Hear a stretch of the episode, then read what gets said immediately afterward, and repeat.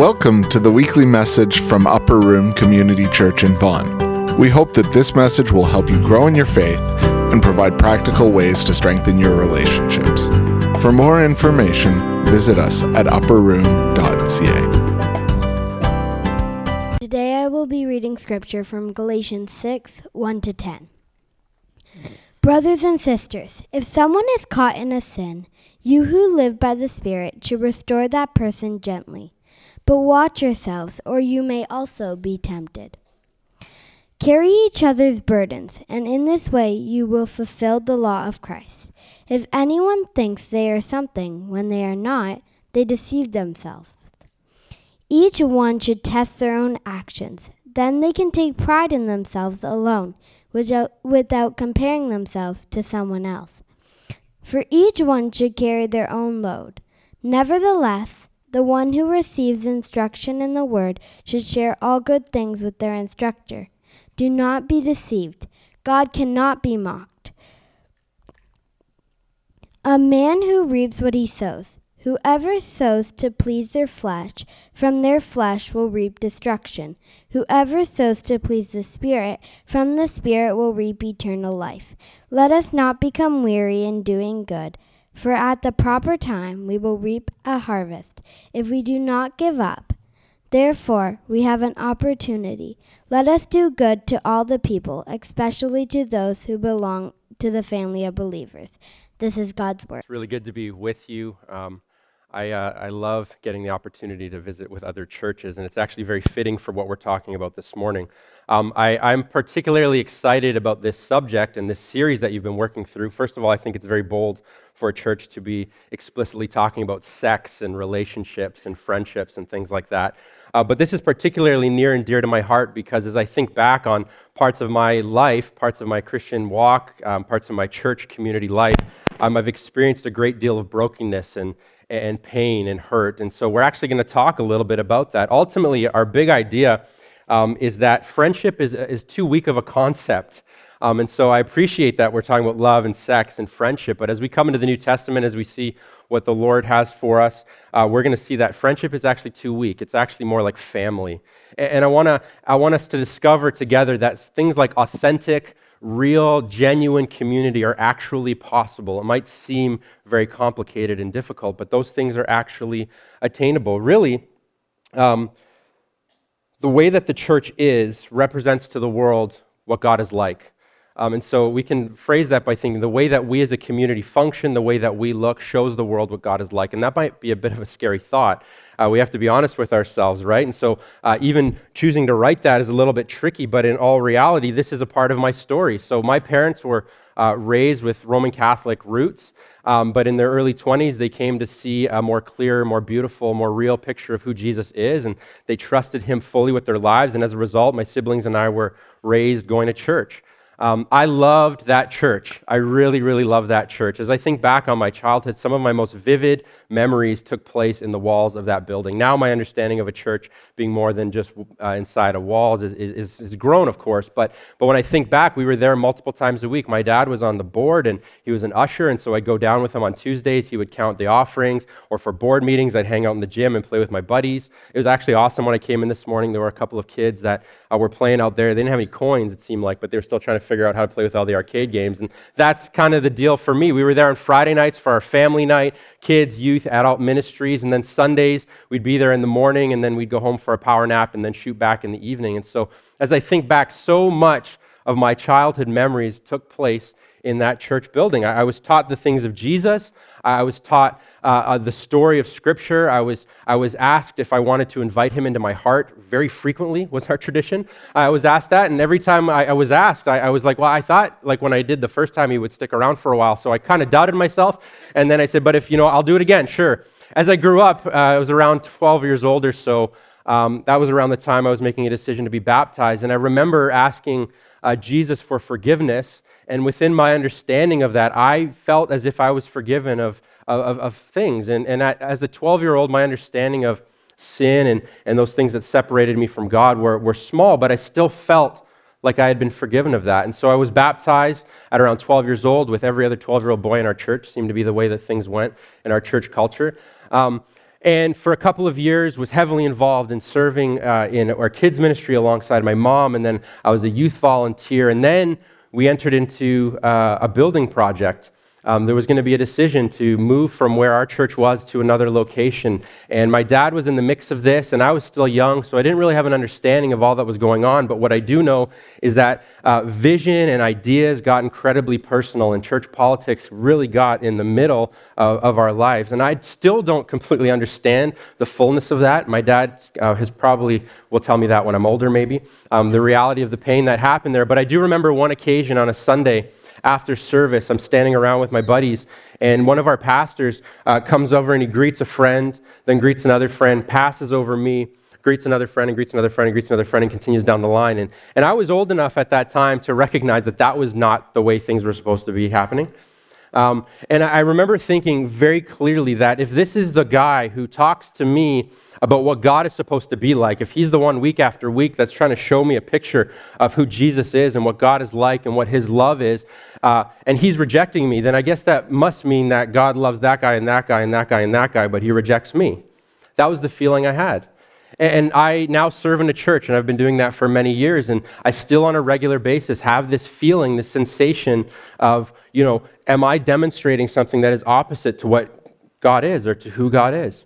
Even the other week, or just earlier this week, rather, I was scrolling through Facebook and I came across this A.W. Tozer quote, and it said, If being hurt by the church causes you to lose faith in God, then your faith was in people, not God. Now, I don't know the context within which uh, Tozer said this. I'm not really sure what point he was trying to make, but it would seem to me, very clearly actually, that the person who posted this on Facebook was taking big shots at people who've walked away from the church. And I remember thinking, even earlier this week, and I'm obviously preparing for this, and just how real an issue this is.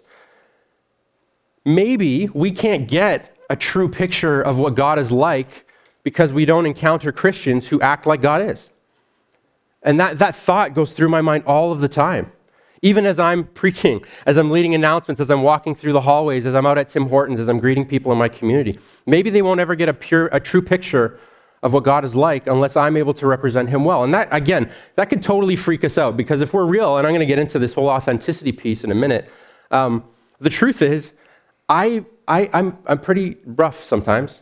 And, and I don't always do exactly what I know I'm commanded and, and told to do. And not even just that, what by the Spirit of God I'm enabled to do. I don't actually do those things all the time. So is God actually trusting us and to, to present Him and all that? Well, yeah, we kind of work together, but we know uh, that there's unit, uh, that in our diversity and in our in our in our in our struggles and our common challenges, that as we keep pursuing Jesus, the world is going to see something that's beautiful, a group of people coming together. And so, I uh, eventually, there's a whole bunch of years where I was away from the church and I got pretty heavily involved in the thrash metal uh, scene, heavy metal culture. You probably don't know what that is. I would encourage you not to Google it. And um, that really took me away from anything Christian. And I remember having an idea that there's got to be a God. There's way too much happening in this universe for there not to be a God, but I wasn't sure about how Jesus worked and what his relationship was to me. Later on, in my late teenage years, I was at a concert, just uh, viewing a concert, not, not playing. And um, there was a band from Germany and spoken in very broken English, came out on platform and essentially entered into this uh, anti gospel, anti Christian rant. Who are the Christians? We must destroy the Christians. We must kill the Christians. Really strong language. And there's 1,500 people in this crowd at the Opera House on Queen Street, and they're chanting along and they're excited along. And I remember thinking to myself, you can't talk about me that way. You can't talk about my people that way. And in that moment, all this sensation, it's like God says, Is he? You've walked away from this. Is he actually talking about you? And that, I mean, as you could probably imagine, threw me for a loop. I was completely confused and completely disoriented. And I had typically been that way because of chemicals I had allowed to go into my system, but this was different. This was different. This was, this was something so much bigger than, than me. And so eventually I walked away from that band, and there was a lot of, you know, had to pay back money, and there was a lot of consequences for that. Um, and, and I had loosely been affiliated with a church over the years where I'd gone to play basketball and ball hockey, a drop in center. And I went there to play basketball one night, and there's this fellow, and he took note that I had come back, and he said, Hey, do you want to go grab coffee? And, and I said, Sure. And then for the next year or so, we basically met on a weekly, bi weekly basis. And he would ask me questions about where I'm at in my life. He actually took a genuine care in me.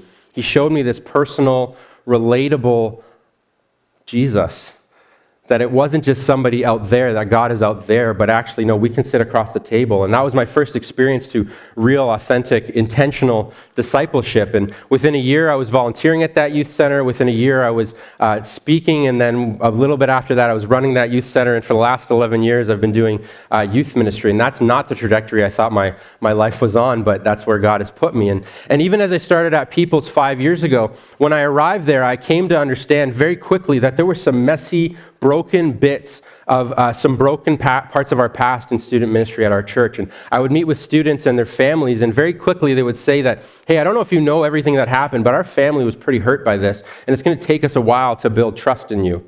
And like, man, talk about a welcome. I was actually thankful for it because at least I knew where I, at least I knew where I stood. And so maybe like me, uh, or like these young people and families in my church, it's possible that you have been hurt by the church. It's possible that you've confided in a small group leader, and, and then, you know, and, you know, through the prayer chain, uh, information traveled that wasn't actually supposed to be known by anybody, right? It's possible that, that uh, somebody in the church who you thought loved you and cared for you walks by you sometimes. And that, that, that hurts, you know, and there's no such thing as, I mean, there's major big offenses and then there's minor offenses, but pain is pain is pain, right? And we can't just say get over it, right? I, I know as a, as a pastor that I've hurt members of my congregation, the people that God has entrusted to me to care for, to shepherd, to lead. I know that I've hurt them with a, with a, with a silly joke or some sarcasm or, uh, you know, Lord forbid it would ever be intentional, but I'm sure that's how it's been interpreted. And I have to be mindful of that. Maybe VJ's hurt some of you guys. He said earlier he's not sure if you guys have been quiet about being his enemy. He'd probably appreciate it if you were just straight up and told him that, right? And so the question we have to ask is what does authentic, Christ, uh, community, authentic Christian community actually look like? It's risky. I could get hurt. Maybe, maybe you're somebody who's hurt others unintentionally, maybe intentionally, right? And so there's a brokenness that, ha- that exists in Christian community that doesn't help us display what God really looks like. And so, for us to understand this, we're going to do a little bit of work and we're going to dig into the book of Galatians a little bit. And so, thank you to our friend who I believe may have run off to junior high or something, who read. Um, our passion, passage in uh, Galatians chapter 6, verse 1 to 10. Um, before we get to Galatians chapter 6, we've kind of got to understand a few things that took place uh, in Galatians ahead of time. And so the book of Galatians is a letter, or it's a letter of Galatians, Paul's epistle. All these words might be popping into your head, but essentially, Paul, the apostle Paul, had been there, had preached the gospel, had planted this church, and then is writing a letter back because they have been misled. They're beginning to believe lies, and he wants to correct them, encourage them, and get them back on the right foot. And so, um, a lot of Paul's letters actually are quite systematic. Um, even, for example, uh, we could think of the book of Romans, and many people will say that is like Paul's grand piece. Very systematic. One general idea, but many subpoints as he works all the way through it, right? Very systematic. You say the same thing about 1st and 2nd Corinthians, but you come to Galatians, and it looks like he only has one big idea. And I, I really wish that my copy of the scripture didn't have 1, 2, 3, 4, 5, 6, and all the, the letters in there, because we could read it as one fluid comment about this issue issue that was taking place and what the solution will be. The big idea essentially is that a misunderstanding of the gospel is certain to create disharmony and enmity among the people of God. Enmity is a strong word. Enmity means to make enemies between the people of God. So, how can that even be? And that's what we're looking at here. What's the big story? There were these leaders these Jewish leaders that were saying, if you want to be saved, if you want to know Jesus, if you want to be given new life and have your sin forgiven, then you need to put your faith in Jesus. But if you want to be really sure, then you also need to practice certain Jewish laws, primarily circumcision. Now, you can imagine the type of uh, conversations that would be floating around here because there were Jewish uh, people with Jewish heritage that had trusted in Jesus and been converted to become Christians, Christians, right? Followers of the way. But there were also Gentiles. That are, those are people who have no uh, Jewish lineage or heritage who came to know Jesus. Now, the Gentiles more than likely were not circumcised. Now, could you imagine a bunch of grown men sitting around? And the idea is, well, if you really want to make sure you're saved, You've got to make sure that you trust in Jesus. Okay, Jews who trust Jesus, Gentiles who trust Jesus, but you've got to make sure that you're also circumcised. Excuse me? What now? And so there were these leaders that came in after Paul had left and they began to spread these lies. And so Paul, in the beginning of the book, is very aggressive actually. He says, Who's bewitched you? He says, Who's put a curse on you? Who's told you these lies? He says, I'm astonished that you would walk away so quickly from the gospel I first preached to you. He says, If I or an angel, if anybody ever comes and preaches a different message than the gospel I've taught you, let them be accursed. Let the curse of God be upon them. You read this in the opening verses, like, hello. And so he's obviously very, I would use the word upset or enraged about this because he so desperately wants his people to know the true message of the gospel because of how that affects all of Christian community. What is the message of the gospel? As simply as I can put it, and I'm actually just ripping off a book title from somebody else. He, there's a book out there, and you can Google it, called Jesus Plus Nothing Equals Everything. I actually didn't read the book. The title seemed to be more than enough for me. It came up on Amazon came up on Amazon, you know, books other people have purchased at the same time, and I'm kind of on a book limitation right now. I'm not allowed to buy any more books for a while, my wife says. And so, anyways, Jesus plus nothing equals everything, and that's a beautiful, beautiful picture. Faith in Jesus alone is what makes us right with our Father in heaven. Faith in Jesus alone is what, is what enables us to be restored back to the people, the humanity that we were meant to be. That alone. So Jesus plus nothing equals everything. That's how we experience the fullness of life that God has made us to have. But the message that was taking place in Galatians, the false teachers were saying Jesus plus circumcision equals everything. Now, to make matters worse, if you can believe it, to make matters worse is we've got this other apostle, and his name is Peter, and he's well known. Depending on the English translation you're using, it might refer to him as Cephas as you go back and read through Galatians. But Cephas, Peter, we're talking about the same dude here. And so to make matters worse, when these Jewish teachers showed up, Peter started to get uh, a little worried. And he noticed that these were men who should have been held in high regard. And so, what he was doing is he actually started to spend more time with the Jewish believers than with the Gentile believers. And so he began to basically show favoritism. And so again, the Gentiles are already saying, like, hold on a second, Paul, like, this unbelievably strong Jewish leader who was converted came and preached the good news to us that we could be saved by faith and that we could be brought into the family of God. Not that Jewish lineage doesn't matter, it's important, but God has made a way to embrace all of humanity. And now Peter, this like super apostle, is spending time with them. Maybe the, maybe the liars are right. Maybe the false teachers are right. And so it says in there, Paul says, This is why I came and I called Cephas out in front of all of you publicly. I came and said, Peter, what's wrong with you? You can't do this. Everything we know, you know, Peter, that it has nothing to do with any works you've ever done, any good thing you've ever done. You know, it's not about your moral perfection. You know, it's not about how well you've kept the law, but it's about Jesus and how much, on how he's done that in our place. And by putting our faith in him, he's made us new. Peter, how could you do this? And then Paul says explicitly clear in chapter 2, verse 6 God does not show favoritism. I love it when the Bible is clear. We have to do, like, should we exegete that? Here's what it means God does not show favoritism. What does that mean? There aren't any favorites for God. Okay, God doesn't show favoritism. So clear. And this is the whole point that Paul is trying to make throughout the entirety of this letter all of his writings essentially get back to this point, and that is through faith in Jesus Christ, anyone who believes in him becomes one. Right? And so we have these pictures of one body, one community, one household, and we're going to see one family because in Jesus' name, the playing field is level. Backstreet Boys, the f- wonderful, famous mainline theologians. I don't care who you are, I don't care where you're from, I don't care what you've where you, whatever it is, you probably know better than me. All that heavy metal kind of washed the, the 90s pop out of my brain. amen. I hear that, amen. We become one. And, and then he says this, and, and I believe we have this up on the slide in chapter 3. So in Christ Jesus, you are all children of God through faith. For all of you who were baptized into Christ have clothed yourself with Christ. There's neither Jew nor Greek neither slave nor free, nor is there male and female, for you are all one in Christ Jesus. If you belong to Christ, then you are Abraham's seed and heirs according to the promise. Now, I think this is a beautiful and very intriguing thing for the Apostle Paul to say to us. There's neither this nor that. There's neither this nor that. And, and really, I'm stepping in uh, around the conclusion, I believe, of a series on love and sex and relationships. And so, what does Paul and Peter and circumcision and Galatians?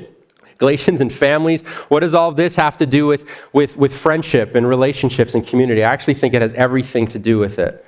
Because Paul is saying here that there's something bigger and better than simple friendship. It's not that God has saved you and you guys can just hang out and play nice now, but you're actually in the same family. You're brothers and sisters. And for us to really understand this even better, we might have to rethink the way that we view relationships. I think that sometimes when we think of God, we think primarily of our relationship to God and not about our relationship with God. And there's something uh, nuanced about this that we really need to pay attention to. For example, if we consider an organizational chart, an org chart at your place of work, I can figure out what your relation is to your boss your relationship is to your boss. So I could go into your HR office and I could say, Can you please show me the org chart? And I'm sure they'd just unlock the filing cabinet and show me everything I wanted. Okay, just come along with me on this. And as I look at that, I might see your boss at the top, and I might see uh, an executive team or committee, depending on what your work structure is. And then we might see you over here. And so I can say, all right, you report to this person, and this person reports to that person. That shows me the way that you relate to your superiors, but it doesn't show me the way that you relate with your superiors. And this is important because you may have a fantastic relationship that's more than just a working relationship with your boss and your supervisors. Maybe you go out for drinks after work, or maybe you've had your families together. Maybe you've spent spent time building relationship with one another. You don't just give them a token Christmas gift, but you actually give them something more heartfelt because there's meaning associated to that relationship. But maybe your relationship is terrible. Maybe, maybe they're, they're a dictator and they don't really care about you, they just care about outcomes and, and what's going to be what, what, what we're going to have brought in at the turn of the quarter or by the end of the fiscal year or whatever. Looking at an org chart doesn't tell me anything about your relationship with your boss. It just shows me the relationship to your boss. And when we think about our relationship to god and with god we have to pay be, we have to pay very particular attention to this because yes it's important that we understand our relationship to god is that he is creator and we are created. He rules and we serve. Absolutely but it doesn't end there, and it can't end there because Scripture shows us that it's about how we relate with God. The language that Paul is using in these verses was, would have actually been legal language. These are, these are legal terms that would have uh, been used in, in court when they were working through an adoption. And Paul is using this language very specifically. By faith in Jesus, you've been adopted into the family of God. You become his sons and his daughters. You become heirs to his throne. Everything he ever had planned for Jesus, his one and only Son, is now given to you as his children who've trusted in him and his plan for your life and for all of creation. Think about how heavy that is. Our relationship with God, what does that look like? I'd encourage you this week or maybe this afternoon, if it's raining again and uh, you can't get outside or whatever, you know, make a nice cup of tea and read Matthew chapter 7, verse 7 to 12. And you're going to see this picture of, of a father who's loving, this idea that, that Jesus is trying to explain how good our Father in heaven is to people using an earthly father example. And he says, You earthly fathers, if your son came and asked you for a loaf of bread, you wouldn't give him a rock, would you? No. If he came and asked you for a piece of fish, would you give them a snake head, right? Or a snake? No, that would be terrifying. Maybe a funny joke if you got little kids, but really, the point Jesus is making is we've got a loving Father who knows our needs and cares for us and gives us what we need. He t- he's tying this into relational language. We are able, we see even Paul saying this in Galatians, to refer to God in heaven as Abba, which is this intimate, close, relational term that we wouldn't use just for anybody, but for our, Father in heaven, this beautiful name. And so this means that in Christ, by faith in Christ, we become siblings. Hi, siblings. It's already happened, but we're just meeting each other like long lost relatives, separated at birth, maybe, kind of idea right? In, in the family of God, there's no org chart.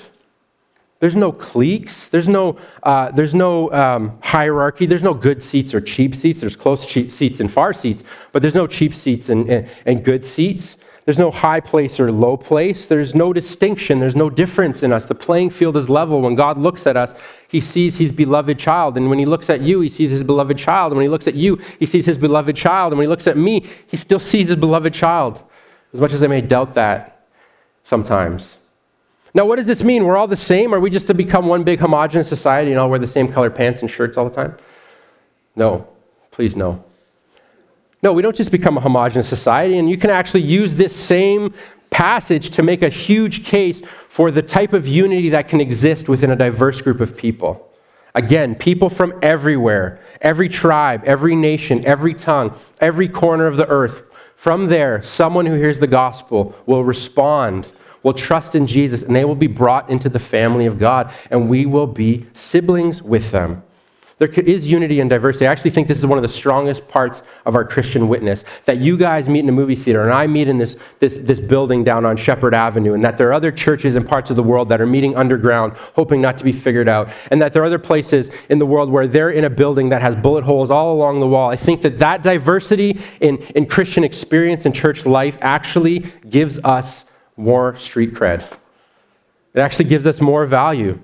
Actually gives us something more to work with as we encounter and interact with people of the world. And so, uh, yes, there's differences. We are different, but we're God's children. We're equal but different. And the problem in Galatians, the problem that infects churches everywhere, is that a misunderstanding of the gospel is bound to create enmity and disharmony. So when we understand that the gospel is ultimately Jesus in our place, enabling us by faith to be brought into the family of God, the playing field is level. And man, is it better to be on a level playing field than always feeling like we're contending, competing with other people. And so our relationship with our Creator, with our Father, directly impacts our relationship with others. Think about this. We're fully, completely known by our Father in heaven. And yet, He still loves us, accepts us, provides for us, enables us, allows us to experience grace upon grace upon grace. If that's true, and if you believe that's true, then why should there be any contest with any other Christian? We don't, we don't keep track. I mean, we don't walk around checking if anybody's circumcised or anything, other type of law that we make up, right? But, but sometimes we, in our head, we say, well, you know, maybe today I've got it a little bit better together this week. And as you're catching up with your friends, you're like, that was a little rough, right? And we start to compete and these things start to slip in. But if we're saved by grace through faith in Jesus and what he's done for us, where's the contest lie? I don't want to ever feel better than my siblings, my actual flesh and blood siblings. I want what's best for them. And so I celebrate them when things go well. When things go wrong, I get frustrated. I say, why are you making bad decisions? Sometimes I I really think that and say that, but ultimately I see the problems in their life and I don't want them to have those, those difficulties. Getting ahead of myself, I'll talk more about that in a minute. And so, what does it look like to be fully known? What does it look like to be naked and unashamed, the way we were designed, the way we were made to be fully and completely known? God, uh, with Adam and Eve, creating them naked physically to demonstrate something that humans are to experience all across the board, not just physically, but, but relationally and spiritually and emotionally and all of that. And we know that sex accomplishes a unique kind of intimacy uh, for, for two people that are, for, for heterosexual couples that are married to each other. We know that, that, that that demonstrates and displays a unique kind of intimacy. But does that mean that true uh, being known fully and completely, that true intimacy is only achievable in the context of a marriage? No, it, it doesn't.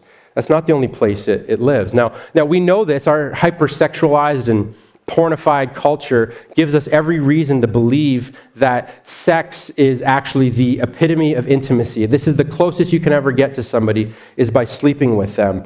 Um, and it's possible to have intimacy without sex because we are primarily made to be relational beings, spiritually, emotionally, mentally, before the physical ever happens. But what's happened is there's this separation. It's almost like this Gnostic spiritual thing where I'm going to separate my body from everything else. And I can do these things with my body, but I'm never actually going to give you access to the spirit, to the soul that's going on inside of me. And, and what's happened is there was a day, at least I'm, I'm sure there was a day, where emotional, spiritual, uh, nakedness and intimacy existed before physical nakedness came. But now we separate those things and say, I don't trust you. I've been hurt. I don't want to give you all of who I am on inside. I don't want to give you all of my soul, but I'll give you my body, and maybe that'll, that'll ward you off for a little while. What a thought, eh? And I work a lot with Generation Z, the upcoming and current generation, those who were born like 1993 to 2012, the largest current age demographic on the planet. And they're going to be running, the uh, running this place. When, it's even hard for me to say because I still have a little bit of disbelief sometimes. Um, but I love them and I'm hopeful for them and I know that good things will come, but they're infinitely connected to the world, but they're so insatiably disconnected from everyone else. They so badly want to be known, even though everything about them can be. They, they just don't achieve that because they've been told and they've been taught, they've been raised to think that if I'm going to be known, I have to have sex with somebody, and that's just not true. Check out this quote. Preston Sprinkle wrote a book called Living in a Gray World, which I did read. And he says this Being celibate does not mean you have to be lonely. I know a lot of married people who are terribly lonely. Just look at how many Christians have affairs. Marriage won't automatically solve your loneliness. I know some lonely, some really lonely celibate people, but I also know some who are relationally fulfilled. How do they experience this? Through community. Humans can live without sex. What? But we can't live without love. We can't live without relationships and community, and we can have rich, vibrant, life giving relationships without having sex with those we're in a relationship with. I think our society has elevated sex too much and has equated sex with love, but love is not the same as sex, and sex is not the same as love. I've experienced love and relational fulfillment apart from marriage and sex. And so we've been designed with a craving for community. We've been designed with this desire to be fully known, to experience deep intimacy and relationship with others. And throughout all of history, this has been marred and broken and confused and, and tried to be made about something that it really isn't because we get hurt and we get defensive and we don't want to give other people things. We don't want to tell them things about ourselves. Intimacy means, defined, uh, close familiarity and friendship. But after looking at what the Apostle Paul has said, friendship, again, is too weak of a word. It's not enough. We're not just friends. We're not just coworkers. We don't just sit on the same team. We don't just uh, sit around the same table and, and meet with each other. We don't just hang out around the same places. We're siblings. We're brothers and sisters. And there's something deeper and more meaningful in that relationship than there is with friends. Now, it's possible that some of you are saying, but hold on a minute. I don't have a good relationship with my flesh and blood brothers and sisters. I do have a, be- a good relationship, a more closeness, a more close knit relationship and intimacy with, uh, with, with friends in platonic relationships. So what gives there, right? And so I just try to paint this picture of what, what, what God as our Father looks like and how we are his we're siblings as His children, right? And, and some of you might even say, well, I'm closer more tightly knit to my church community, my Christian community, than I am to my flesh and blood siblings who aren't in Christ. And that actually kind of makes sense. We are able to share something that is so much deeper, so much more penetrating, so much more real because of our union in Christ than the rest of the world could ever experience. And that's why I keep saying over and over we have what the world wants. Are we showing it to them in a way that's beautiful, in a way that proves to them that they actually want it? And so, practically speaking, because we took forever to get to Galatians chapter 6, verse 10, verse, uh, chapter 6, verse 1 to 10, practically speaking, what does it look like? Well, as it was read for us earlier, that's a picture of what this Christian community, siblings in the family of God, this is what it looks like. And so, authentic Christian community looks like similarity instead of superiority. The gospel levels the playing field, it puts us on the same turf. We're not competing with each other. We're not contending with each other. There's no room in the kingdom of God for swagger, okay? Nobody can walk around saying, well, you know, you're welcome that I'm here this morning. You know, imagine you came into church and somebody said to you, uh, we're so glad you're here. Welcome to church. And they're just like, you're welcome. Right? Like, what? You should, like, what? Hold on a minute. right? No, no, there's no room for swagger in the kingdom of God. I didn't save myself. You didn't save yourself. God saved us right? The playing field is absolutely level. We're free to be ourselves, knowing that our true identity is known by God and that He's actually given it to us. Christian community looks like authenticity instead of sameness. These are different. Authenticity means we can be who we truly are. He says, the Apostle Paul says in this passage, he says, Don't think of yourself more highly than you ought. God will not be mocked. You can't fool God. He already knows everything that's happening. So walk around living like you truly are, right? Uh, Tim Keller, a brilliant writer, says this The one with the only opinion that matters looks at us and says that we are more precious to him than the most valuable of all jewels. I don't think a lot about jewels, even though there's a giant Spence diamond in the parking lot where when I was looking to engage my wife, we went and shopped and I freaked out for real, I think, for the first time ever, being in a diamond store, realizing I'd have to buy one of these. But I don't really think about diamonds like at all. Um, but there's this idea that precious jewel, most valuable item, people will go far and wide. They will dig to the depths of the earth. They will, they will search uh, you know, every last square inch of the ocean to find these jewels. The one with the only opinion who matters looks at us and says, You're more precious to me than even that.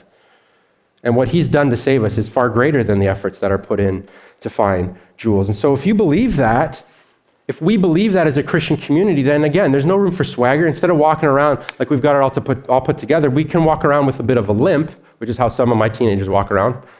We can walk around with a limp saying, you know what? I need Jesus just like you need Jesus. Hey, you want to go get some Jesus? Like, you want to do this together? Hey, you need, I'll help you up that step because that leg's hurting and I'll get that down from the shelf because your arm's messed up or whatever, right? We can hobble together in authenticity because the one who knows us knows us and knows you. And I know it sounds risky, and it is. I'm really, truly exhausted of trying to put on a show. I'm really, I, I, really am exhausted of, of the idea of believing the lie, even believing the lie or thinking of the lie that I'd have to try and save myself. Uh, it makes me want to take a nap. I'm just exhausted by it. We can walk around knowing that God, He chose us, He brought us in, and we're all in this together. Christian community looks like restoration over reputation. Our purpose is to make our brothers and sisters in Christ look more beautiful day by day than they ever were before. A couple of years ago, uh, bef- we were just married before we had any kids. We went on a road trip to Florida, my wife and I, and my brother in law and his wife. And we went to Florida, and somehow I talked them into leaving Florida early to go to Washington, D.C. for a couple of days. Don't know how I did this. If you ask my wife, she'll still say one of the worst decisions uh, she's ever made. But for me, it was pretty great. So we're driving, we get to Washington, D.C., and I had been taking this course on American history, so it was very relevant for me. We were there in the springtime, I think it was March break. And when we got there, the entire city was under construction. It was miserable. The big pool that sits between Lincoln and the Washington Monument, if any of you have been there, was just emptied of water and filled with bulldozers. There was dirt everywhere. There was scaffolding everywhere. I'm like, what on earth? That's why the hotel was cheap. And then I clicked, right?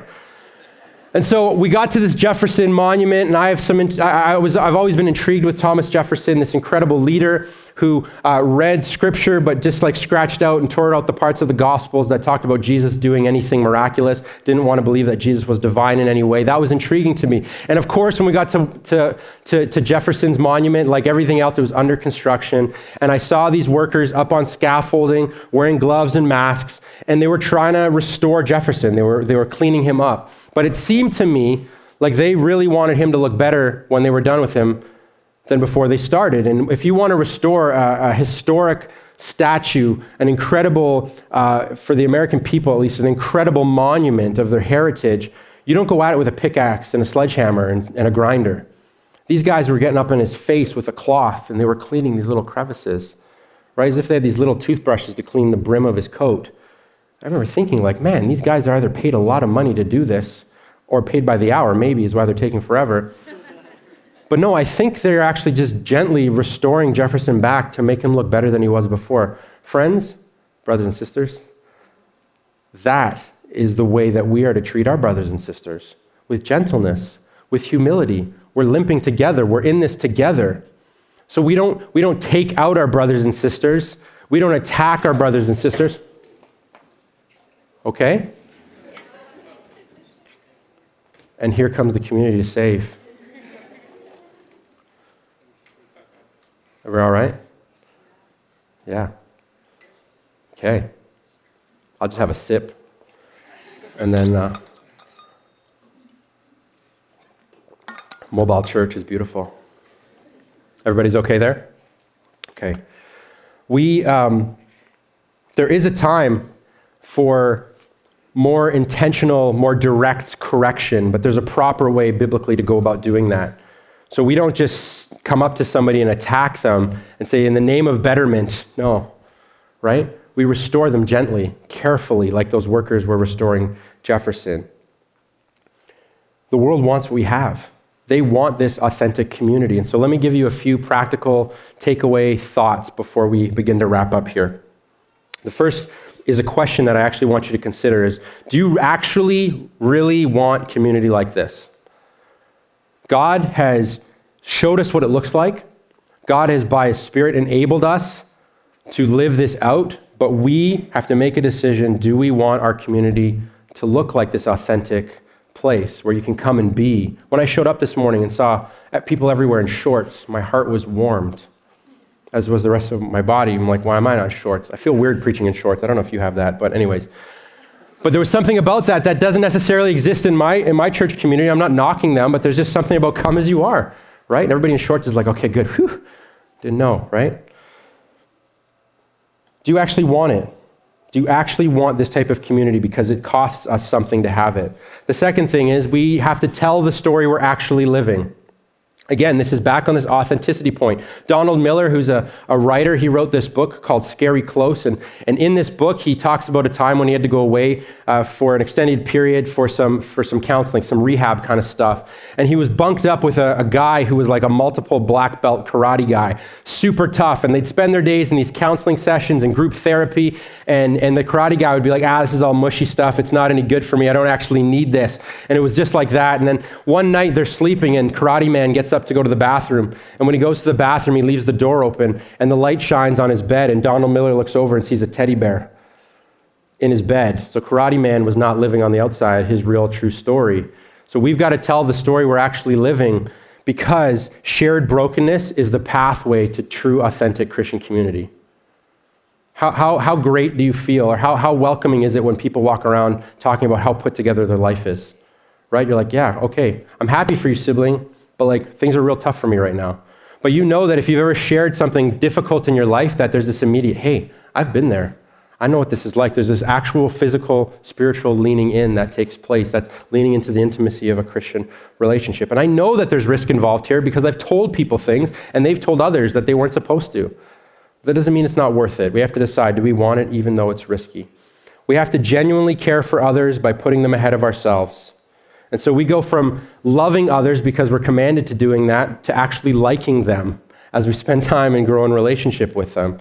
Jesus says in, in John 15, he, this, this wonderful verse, that there's no greater version of love than a friend who would lay down his life for another. And as he said this, he was talking about how he would ultimately give his life for his disciples and for all of humanity. But the, the, the call for us is that we die to self daily in order to serve others. We put our interests aside, we put our opinions, we put our main points aside, and we, we look for the greater good of the other person who's right in front of us. Number four, don't settle for surfacey relationships. Your brothers and sisters deserve something better than this the veneer that's probably peeling away in front of what's really going on behind the scenes. Number five, wrestle with this question Are you the friend for others that you expect others to be for you?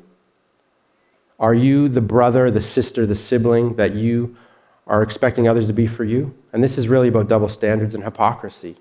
And so I'm going to invite the band to come and I'm going to close in prayer. And as we're doing this closure, excuse me, I just want us to remember that the type of community we are shows the world what God is like.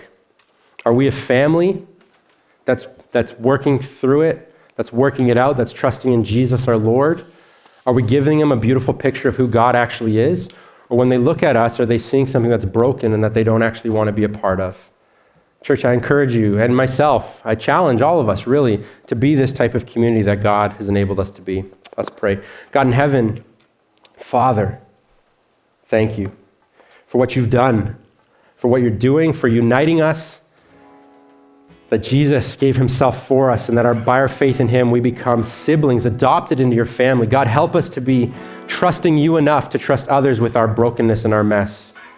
To remember that our identity and our value and our worth is found in who you say we are and not by what anyone else thinks. And so we don't have to worry about keeping up with the Joneses. We can just be who we truly are. Help us with that. God, I pray that Upper Room Community Church would be a beacon of light in all of Vaughan and even across York region, perhaps the world, because of the way that they are relationally intimate with one another, trusting each other, loving each other, serving each other sacrificially. God, I pray that your will be done and that this would take place. In your name, Jesus, we pray. Amen. Man, I just want to bless you. not with any words that I have, but from the God who made the first move in reconciliation with us. I just want to bless you with courage to make the first move. For some, it may be reconciling a, a broken relationship and it's just gone way too long. I just want to bless you with the courage to make the first move. And instead of saying, How is this ever going to happen? after you'll say, Why did I wait so long? I want to bless you with courage to make the first move in a friendship and confiding in someone about something that you've been fighting alone. You have the courage to make the first move to someone, even if you're not sure, say, Can I, can I talk to you about something? and I just want to bless you with the experience and the knowledge that God is continuing to make initiative in your life. He is moving towards you, and because of that, you have courage to move towards someone else. Would you receive that? Amen.